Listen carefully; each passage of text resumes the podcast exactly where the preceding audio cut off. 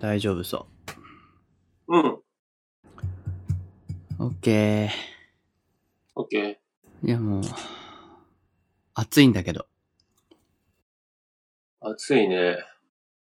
そっち何度わからん。こっちは、予報だとう34ん。度とかだけど、 34度。ぬるめの風呂じゃん。あ36度だ、最高。マジで、今半端ないな35度ってなってるね。やばいね。温泉やで。温泉やな。いや、こっちも相当暑い。相当暑いけど何度なのかわかんない。鹿児島は、31度ああ、こっちの方が涼しいんだね。でもそっちはね、湿気があるからね。ああ、多分。湿気か。うん。何東京の夏は乾燥してんのいや、 湿気あるけど、うん。鹿児島ほどじゃない。そっか。鹿児島うは、あの、東京は日差しが強いからね。うーん。じめ、じめじめしてんだけど、鹿児島ほどはないかな。うんうん。いや、でも日差しがね、痛いんだよ。日光の感じが。日焼け止め塗らんとね、うん、焼ける。外出てるだけでほんと焼ける。焼けるよな。 3連休ねああ、3連休だな。何すんのノープランな上に今病み上がりなんですよね。あ、そうなの体調悪かった、うん今も悪いのか。今ちょっとよ良くなってきたなって感じ。熱は引いたかなみたいあ、熱だったのな。うん。おお夏風邪は長引くからね。うん。気をつけんと。何なんか、なんなんかして引いたの風邪。風邪ひいたね。アレルギー性鼻炎が1ヶ月ぐらい前から出てさ、ええまあ、やべえな、これ久しぶりに来たなと思ってて放置してたら、なんか今度は喉が炎症起こして、熱がガーって出て、7度6分まで行ったかな7あ度6分まで上がって、ああ、もう無理ってなったのが、あ。あ、 切れた。まだ、ネット引いてないから、行ってしまわれたけど。あれ、帰ってくるのかなこれ。 いやー、ほんと、3連休始まったばかりですけど、ほんと寒い。じゃない、暑い。おう、ごめんごめん。おかえり。これあれか。ずっと、あれだね。ロックする、あれだね。頭回んねえや。ロックしちゃダメだね。いや、ロックしても大丈夫なはずだけど、アップデートしてないもしかして。アップデートしてると思うよ。ロックされても大丈夫なようになったはずだけど。結構最近いや、数ヶ一月週前。間前には、うん、それならしてるはず。でもう一回ロックしてみたら。 ロックしてみるわ。今どうなった大丈夫。あ大丈夫だね。なんで落ちたんだ、アプリが落ちたんじゃない普通に。あ、そうかも。めちゃくちゃ、あ、えーっと、室温30度になってました。やべえ、死ぬ。いやーアレルギー持ってたのアレルギー持ってたんらしい。知ってたけど。でも忘れてた。何アレルギーやん。何なんだろうね。そのアレルゲンが何なのかわかんないんだけど、でも多分、ホコリとかじゃないハウスダストとか。あ、薄出すと。うん。クーラーからさ、こうう、ん。ホコリがバーって出てきて、それを吸って、クシュンみたいな感じ。ああ。なんか、最近うちの同僚がうん。アレルギー検査をう受けて、まだ結果、帰ってきてないんだっけな。あれ帰ってきたんだっけな。うん、あ、来週帰ってくんのかな。それで、なんか、いろいろわかるみたい。うんうん。あれね、ちっちゃい時に受けたことある。あ、ほんと。うん。その時は犬、猫、ハウスダストとかいろいろあった。犬猫もなんや。だった。でも今全然そんなことないんだけど。多分体質変わると思う。あれそうだよあね確。か。うん。ぶ僕、中学校の時に、うん。あもうアレルギーってほぼ持ってないというか、その、感じるほどのうん。ものは持ってないんだけど、な、なんも。中学校の時一回なんかすごい目が痒くなってさ、外、外にいたら、うんうん。なんかおかしいと思って病院に行ってたら、肺アレルギーですって言われてさ。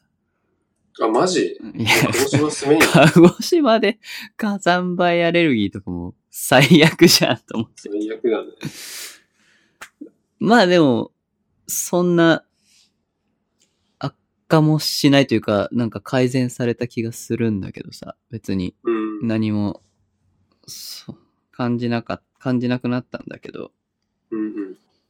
いや、肺アレルギーって、ピンポイントすぎでしょ、肺アと思って。そんなのあんだ。それ地獄だな。そう。お、12時の、うん。金なっとるね。あれ ?3 回しかなってないのいや、今から来るよ、もっあ、今から来るんや。と。今からパーティーになる。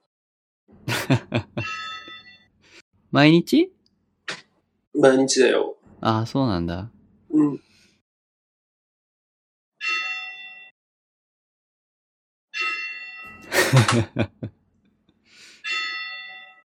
で、手動で鳴らしてんのかなわかんない。自動じゃない自動か来ら。るぞ。来るぞ、来るぞ、来るぞ。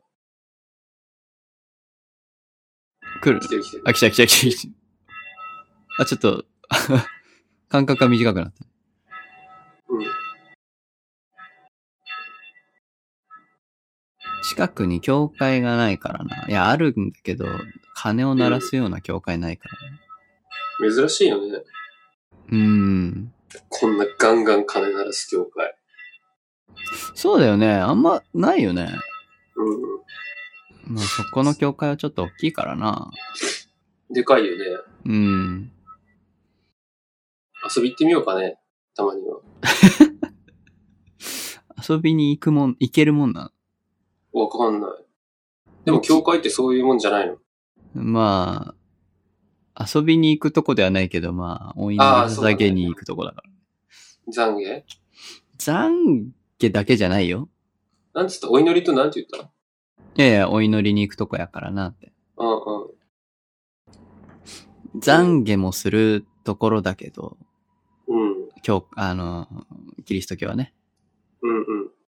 基本はお祈りに行くところですよ。そうだね。あれ、ちょっと待って。話めっちゃ変わっていいいいよ。なくしたと思ってたプルームテックが出てきた。どういうこといや、プルームテックさ、結構前に、2ヶ月ぐらい前に、ネットで買って、うん。でね、吸ってたんですよ。はい。で、スターターキットみたいなやつだったからさ、全部こうなくなった、なくなって、カプセルが。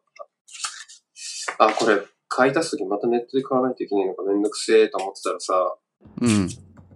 この間7月4日か、7月4日から全国発売、コンビニでもされます、みたいはいはい。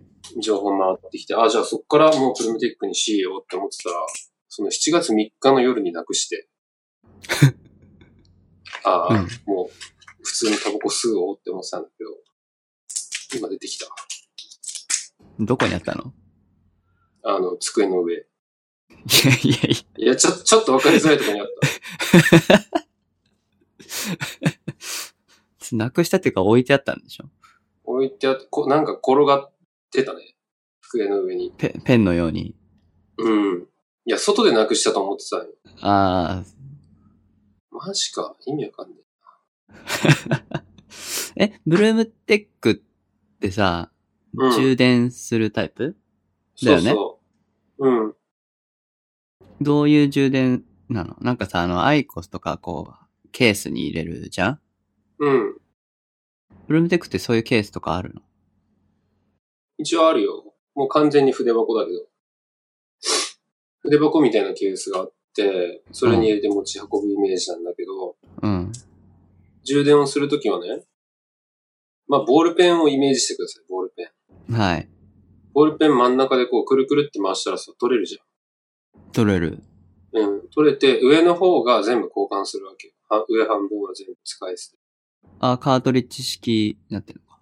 そうそうそう。で、下半分が、そのプルームテックの本体なんだけど、それを、えっ、と、USB、USB 端子がついてる充電器にこう、くるくるくるって挿して、それをコンセントに突っ込んどけば充電できる。えー、1回の充電でどれぐらい持つのうーん。1時間半充電して1日ぐらい。ああ、はいはい。結構持つんだね。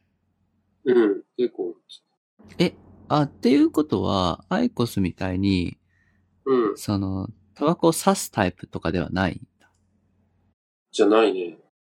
なんか、なんだろう、電子タバコみたいな、感覚うなんだ。ん。なんつったらいいの無限に吸える感じ。それ、カートリッジ1本でどれぐらい持つの50水。50水らしいよ。え ?50 す、え ?50 ポンじゃなくて50回吸ったら、変えてくださいって言ってチカチカ光るらしい。 50回って少なくないえ、そうでもないどうなんですかね。どうなんだろうね。まあ、早いなっていう感じもするし、いや、いつやめたらいいのかわかんねえなっていう気もするから、なんか、時々こう、知らない間にめっちゃ吸っててさ、おえ、みたいになることあるよね。ああ。好きなタイミングで止められんのうん。止めるも何ももう、吸ってる間だけ煙が出て、吸ってないと煙が出ないっていうだけ。ああ、そうなんだ。うん。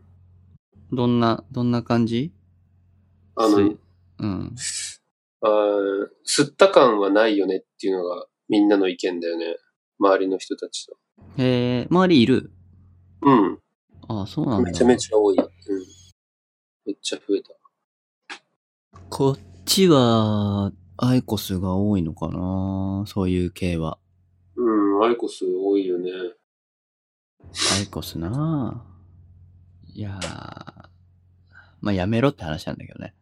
そうだよね。やめとけよって話で。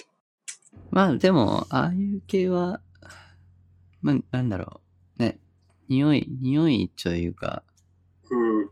煙がね、出ないし、まあ、いいのかもしれないけどね。うん。周りの人からしたら絶対紙巻きタバコよりマシでしそうだよね。ょ。うん。臭いもんね。臭い。臭いよな。タバコって。ほんなら、ほん本題に移るか、そろそろ。本題ね。うん。いや、ほんとおめでとうやで。ああ、ありがと う。これか、ほ本題これか。いや、それを、それは話したかった。うんうん。ありがとまあね、何がおめでとうかというと、いや、一応説明しとかんとあかんけど。う。うん。えーっと、タクが、まあ、前回もうちょこっと話に出したけども、タクがサポートで、ベーシストとして入っているグレアサウンズプロテクションっていうバンドが、フジロックのルーキーや55のステージに出演することになったんだよね。その通りです。で、えっ、と、3日あるうちの3日目だっけね、うん三日目日曜日日曜日だね。の、な、何時頃なの決まってる11時半。うん。夜 ?11 時半。うん。おお。あ、ごめん。えーっと、わかんない。10時半だった気もする。 まあ夜ね。うん。まあ、夜に。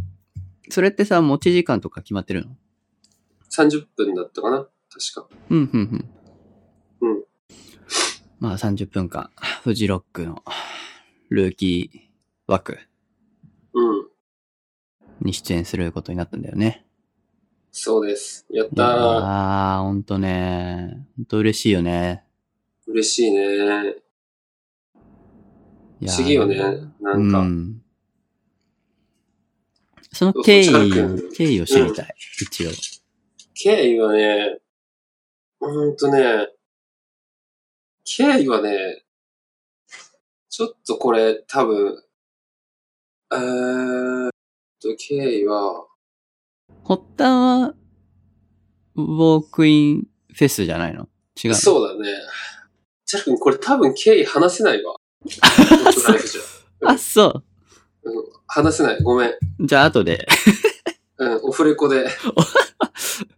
あ、そうなんだ。そういう感じうなんだん。。うん。いや、やましいこと一切何もないんだけど、うんうんうん。けそういうこと経緯は、うん、経緯はシークレット。なのね。シークレットで。なるほど。まあでも、そのフェスをきっかけにってことよね。そうだね。ウォークインフェスへの出演がきっかけになってる、完全に。いや、まあね、ほんと。よかったよ。よかったっすよね。まあ時間が最終日の夜だから、結構帰ってる人も多そうだけども、そうだね。まあそれでも、なんか、ステージの場所って結構入り口に近いんだよね。っていう話を聞いたんだけど。近い、うん。近いらしいし、どうやら無料エリアらしいよ。ああ、そうそうそうそうそう。うんうん。ゲートの外にあるらしいね。ね、ほんと。それで聞いてもらえたらいいけどね。うん。だから毎年さ、フジロックに行ってる知り合いがいて、平野さんって言うんだけど、音楽平野っていう、鹿ああ、児はい島はいの、はい。うん、音楽発信サイトみたいな。うん。その人がね、いや、ルーキーや55のその時間帯は、そのヘッドライナー、最終日のヘッドライナー見終わった人たちがちょうど帰る時間帯だからめっちゃいっぱい人見に来ると思うよ。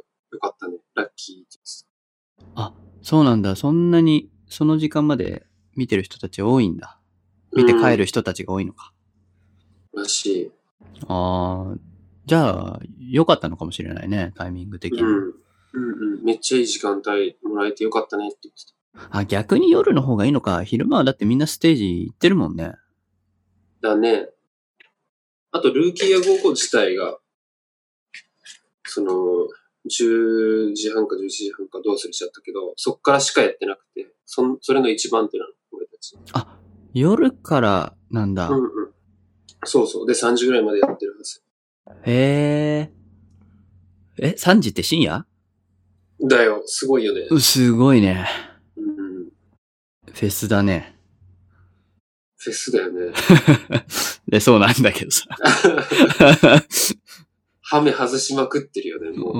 おー、フェスティバルじゃん、マジで。フェスティバルなんよ。そうなんだうん。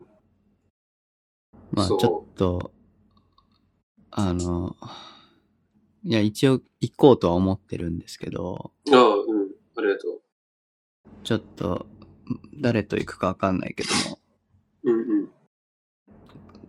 関東側のメンツを何人か集めて行こうかなと思って。ありがとう。行ける人、行ける人がいれば。だよね。まあ新潟って、日曜だからなうん、日曜だし、新潟って遠いようーん、多分片道4時間ちょいかかるんかな。な。車で行ったらそうだよね。車で、うん、車で行く予定だからさ。うん。そうそうそうそう。それで行ければいいかなと思ってる。まだ、うん何も計画は進んでないんだけど。うんうん。ねえ楽しみだね。楽しみだね。え、それぐらい大きいところって初めてうん、もちろん初めて。そうだよね。うん。ウォークイン、フェス系はウォークインしか出てないんじゃないグレアは。うんうん、多う分ん。そうだよね。うん。だからなんか昔からさ、夏フェス行ってみたいけど、いや、出る、出る時に行けばいいやって思ってたのが実現して、よかったなって思 ってる。最高だね、それね。うん。ウォ出ークイるンも側としてね。うん出る、出るのが最初に言ったし、そうだね、そうだったね。うん。富士も出るのが初になったし、いやもう、最高じゃん、アーティストにとって最は。高だね。本当はね、あの、これど こまで行っていいのかわかんねえな。どこまで行っていいのかわかんねえよ、チャル君、これ。なんか、俺が言ったら怒られそうなやつもいっぱいあるあな。それ本当は秘密なんだよ、みたいなのもさ、いっぱいありそう。あ、まあありそう。どこまでかわかんないよね。うん。なるほどね。そうそうまあで。も、ね、メンバーも、僕は坂口さんとはそこまで面識はないけど、うん。他はみんな知ってる人だし。そうだね。今回行くメンバー言っとこうかな。ああ、そうですうね。ん。あ、まず、グレアサウンズプロジェクションのは話しとこうか。はい。グレアサウンズプロジェクションっていうバンドは、坂口康介さんの現在はソロプロジェクトらしいんだけど、どうやら。どうやら。うん。最初はね、えーっとね、あれ 最初はバンドだったんだよね。あ、最あ初は、バンドで。ああれあれうん。あの、ああ、出てこない。 あれだよね。え、ルービックああ、そうそう。坂口さんは最初、ルービック・ケーブ・ハウスっていうバンドをずっとやっていて、それがこう、なんだっけな、メジャー契約とかいろいろ決まった後に、こういろいろあって、解散になって、で、そこから解散になった後に、な、もう一回、旗上げてやるっていう感じで組んだバンドがグレアサウンドプロジェクションだったんだけど、うん。こうメンバーの入れ替わりをこういろいろ経て、最終的に今はソロプロジェクトになってるわけよ。はい。うんうん。で、毎回こうライブとか決まるとさ、サポートメンバー、そのと、その時点で坂口さんがいいと思ってる人たちにこう、連絡が行って、で、スケジュール調整して、で、空いてたら空いてる奴らが出るみたいな。うんうんうん。で、曲は音源これ聴いといて、つって、で、2回ぐらいリハスタ入って、ライブする、みたいなバンドなんだよね。なるほど。すごい効率いいバンドなんだけど、それで、なんつうのかな、音源は基本的に全部、坂口さんが曲も書いて、詞も書いて、録音もやって、ミックスマスタリングは時々外注してんのかなっうん。て感じで作ってるうーん。バンドなんだけど、今一軍って呼ばれてるメンバーがいてさ、一軍があんのサポート、サポートチームの中で一軍があって、 二軍もあんのかなわかあるんだ、だろうね。うん予備軍みたいな感じで。予備軍みたいな人たちもいいるんだろうね。一軍が今回富士に出るメンバーなんだけどね。はい。えーっと、ベースが俺で、ギターが向田優作、ドラムが松葉洋平、で、キーボードが千田洋子の5人か。ううんん。の5人で行ってきます。だから言ったらみんな、鹿児島大学ロック部キックス出身な、うん。そうだね。二枠とそうだね。うん。全員キックスじゃんっていう。いや、もう、ね、感慨深いよ。感慨深いよね。面白いよね。みんなキックスだし。世代全然違うけど。違うけど、なんだろう。そんな離れてもないし、うなんかいつもバカやってたメンツが、ん。ねえ。ね、夜本当バカ話をして、ジョイフル行ってさ、うん。話したりしてたメンツがね、フジロック出るのは本当に。本当だよね。いやー。当時の自分たちにさ、会いに行ってさ、お前ら何年後かにフジロック出るんだぞって言ったら、何言ってんのお前ってなるよ、絶対。マジでってなる、なるよね。うん。うん、なるよね。どのバンドでってなるよね。うん。な、何何このメンバーってな るし。不思議だよなねえ。うん。一応みんなそれぞれ働いてるんだよね。全員仕事してるね。仕事しながら。うん。あ、ごめん、嘘ついた。坂口さんは最近仕事辞めた。ああ、そうなんだ。うん。あれこれ言っていいのかなまあまあまあの、お父さんには言ってないって。あ。ああ、なるほど。うんまあお父様にはお父さこんのポッドキャストは届かないでしょ。届かないでくれ。大丈夫だと思うん。う。そうなんだ。大丈夫。うん。ラジオとかで言ってたから大丈あ夫。だな。あ。それは何音楽でやっていくためにうん、うん、そういう理由じゃなかったああ、です。じゃないんだ、普通に。うん。ええうんまあでもまあね、大体の人が働きながら。うん。だね。いや、あそうそいういな。坂口さん最近その CM の仕事とかも入ってきてさ。あ、そうなのうん。あー、名前忘れちゃったな。焼酎の CM、今もう流れてんじゃないかな。坂口さんが音つけて、ナレーションもしてるやつが。地元で。うん。どんな音楽なんやろ焼酎やろ小正醸造だ。小正醸造。めちゃくちゃ良かったよ。よ。醸造。うん。映像も良かったし。えー、ちょっと後で。なんか YouTube とか上がってないかな上がってると思う。ちょっと探してみよう。う。うん。感じよいやー、いいっすね。う。うん。なんか、なかなかね、鹿児島から、そ、なんていうかな、東京とか、まあそういうフェスとか、出るってなかなかないからね。きあんま聞いたことないよね。まあ一番有名なのは55とかだけどさ、昔ね。ああ、そうね。でまあテスラが一応メジャーデビューはしてるけど、うん。それぐらいかなそうかもね。てか今回俺が画期的だと思ってるのは、あの、ただの地元バンドなんよ。グレアサンズプロジェクションって言っちゃうと。そうだね。うん。拠点鹿児島だし、ライブも基本的に鹿児島でしかしてないし、で、メンバー、ほぼみんな仕事してるしさ、うん。そのバイトしながら、俺は音楽で食っていくんだっていうスタンスでやってないバンドなんだよね。そうだね。うん。それぞれの生活、人生の中で、音楽が、なんて言ったらいいのライフワークとして成り立ってて、で、仕事も120%でやる。空いてる時間で、スケジュール調整できたらライブもやる。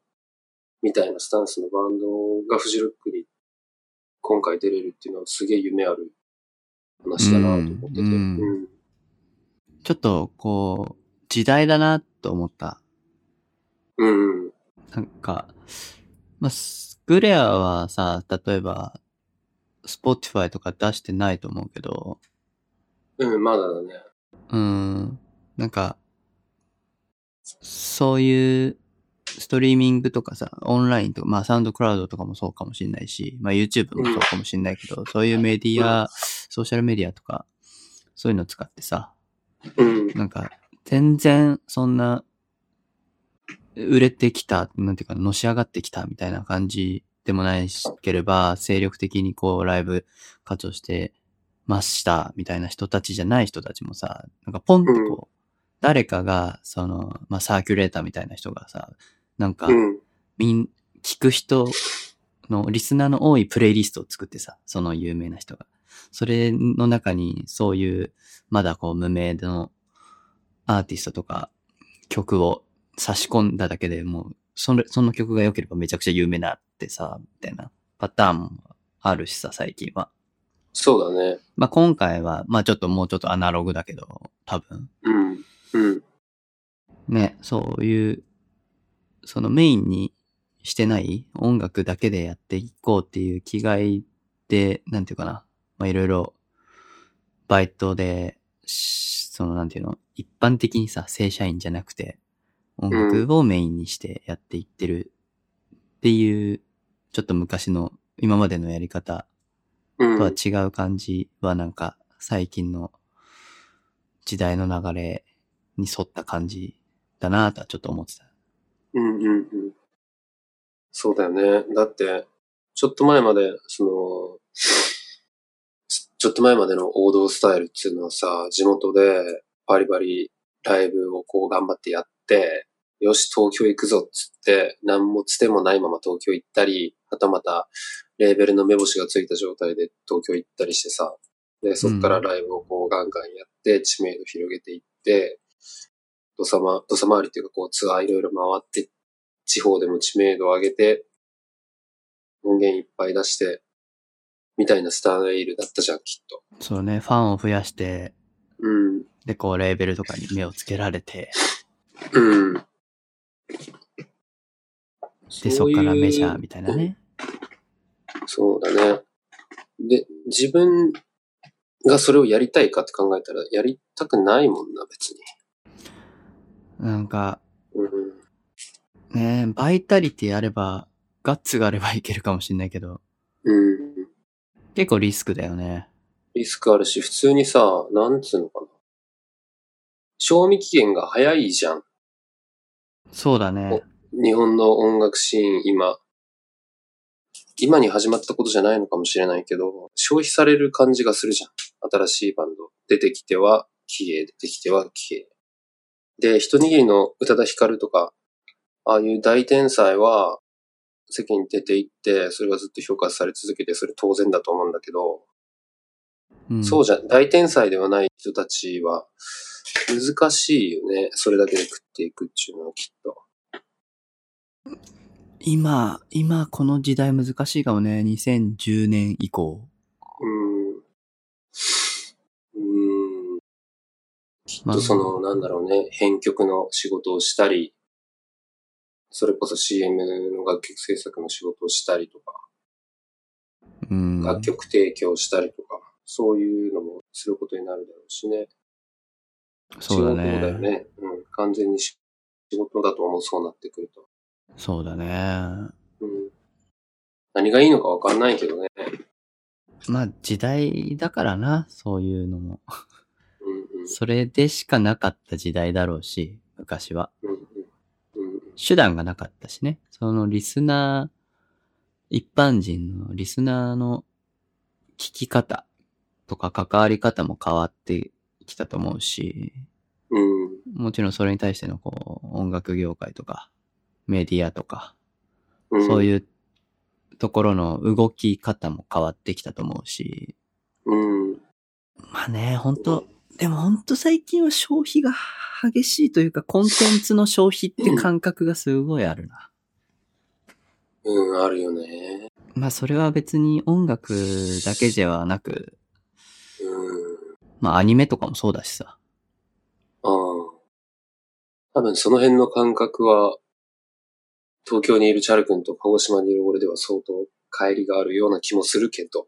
いやーでも、一緒だと思うよ。でなのかなうん。もちろんね、だってそう俺いう移り変わりを感じる機会っていうのは多分こっちの方が多い。東京の方がバンバン変わっていくのは見えるけど、うん。でももうついていけないからさ。うん。結局、うん。そうだね。か、僕、僕の感覚はもう鹿児島いる時と変わんないかな。そうかなどうだろうね。まあ、あんまりテレビとかも見ないし、聞いてるのも Spotify だし。まあなんか、知らず知らずのうちに、おう変わってるっていうのは結構あるかも。うん。それ。は感じる、こそっっちにいて。うん。え、今こんなの流行ってんだとか。ああ。あれ、去年流行ってたこれはどこ行ったんだみたいなさ。うん。例えば やさば、うん。流行りがもう、今何が流行ってるのかとか全くわからない。 テレビない、ネットないだからね。そうだね。オンラインにいないからね。オフラインだもんオねン。ライン、オフラインだよ、ずっと。オフラインライフだもんね。うん。いつネット引くんネットね。いや、なんか、ってダメだよ。全然、なんつうの今まで2回中止になったもんな。縁がなさすぎるよね。縁ないわ。引くな、引かなくていいってことなんだよ、きっいや、引いてくれよ。と。そうかな。でもネット引いたらね、ネットばっかりしちゃうと思う。そうかな。うん。まあまあまあ、あの、必要になったら引きます。ごめんね。まあいいんだけど。うん。何の話だったっけ何の話だったっけなんか言おうとしたんだけどな。なん、なんか言おうとしてたよ、今。なんか言おうとしてたけど忘れちゃったよ。忘れちゃった。俺これだけは言っておきたいっていうことがあるんだけど、いいはい。なんかね、今回フジロックに出ることになってさ、すげえ不思議だなって思ったんよ。うん。何が不思議かって、あの、必然性と偶然性をどっちも同時に強く感じたっていうかさ、うん。自分がフジロックに出ることに対して、あのね、えーっと、これ昔、おいみょっていうバンドを一生懸命やってた時期があってさ、そうだね。うん。それこそ鹿児島で、まあ、在学期間中に、大学在学期間中に結成をして、で、コンセプトとしては、えーっと、自分に価値があるんだっていうことを自分自身に証明するっていう隠れコンセプトがあってさ、うん。で自分がどこまで通用するのかやってみようっていう思いでやってたんだよね、ずっと。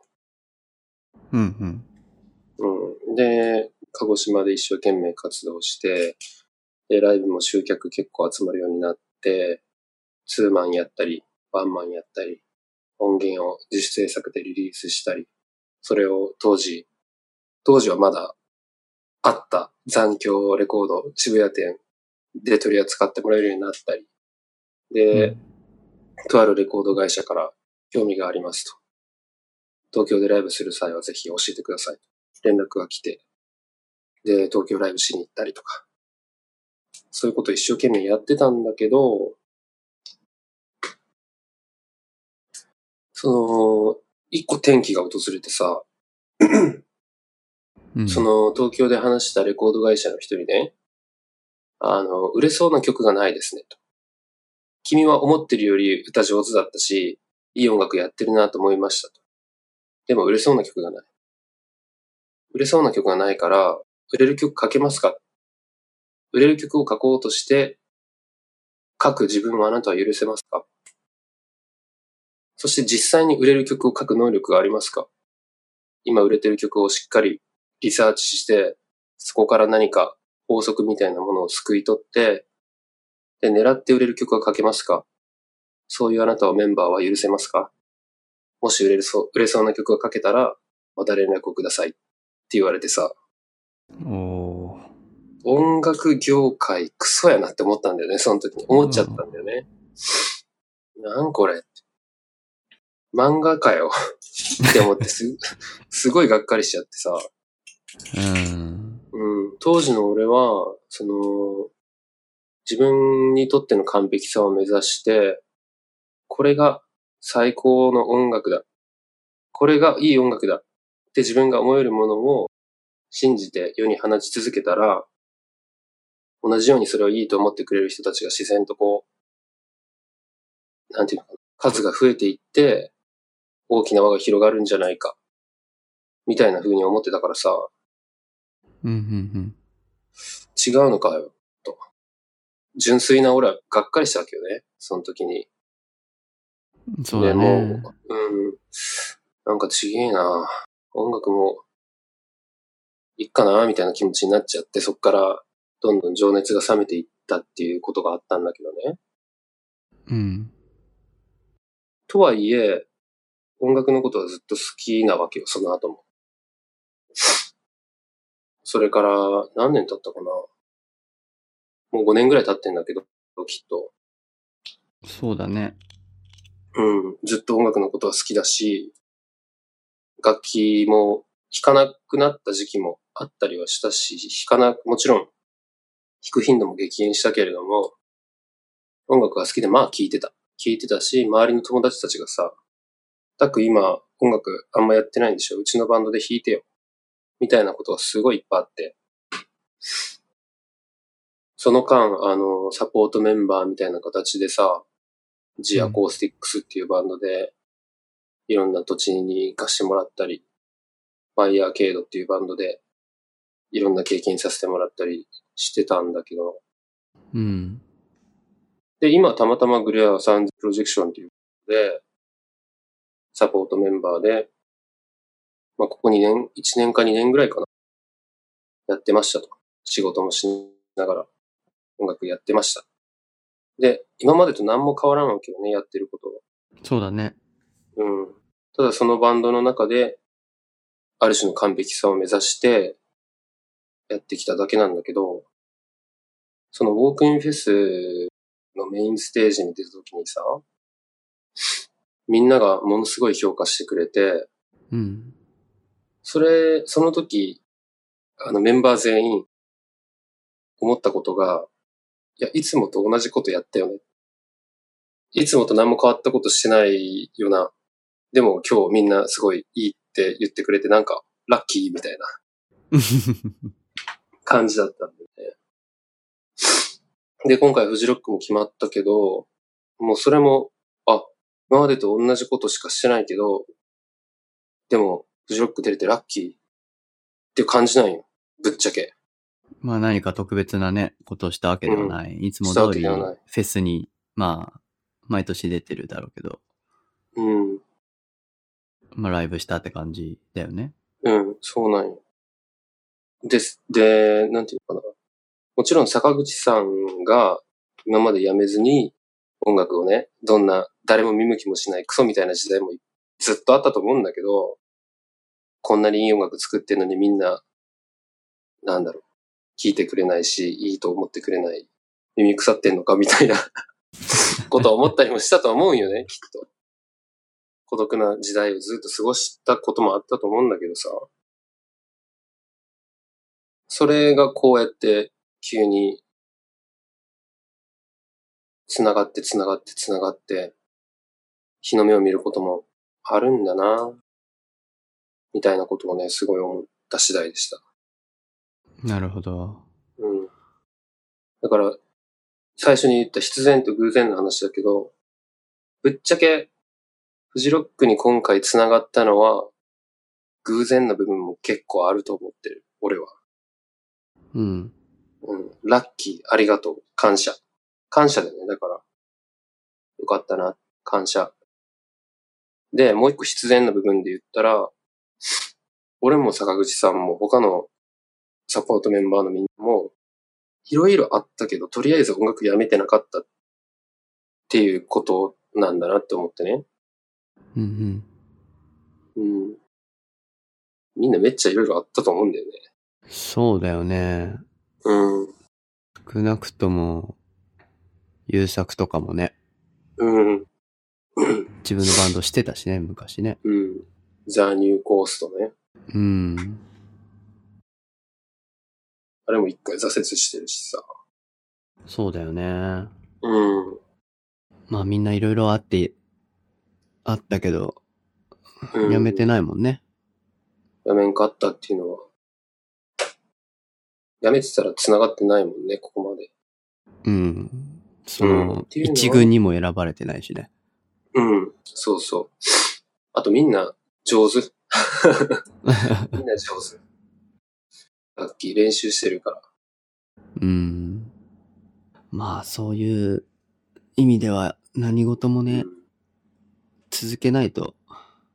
そうだダメね。だよねまあ結果論、結果論になっちゃうんだけど。だから今もう、あ、クソみたいな日々だって思いながらさ、孤独で、こう、泣かず飛ばずみたいな人いっぱいいると思うんだけど、うん。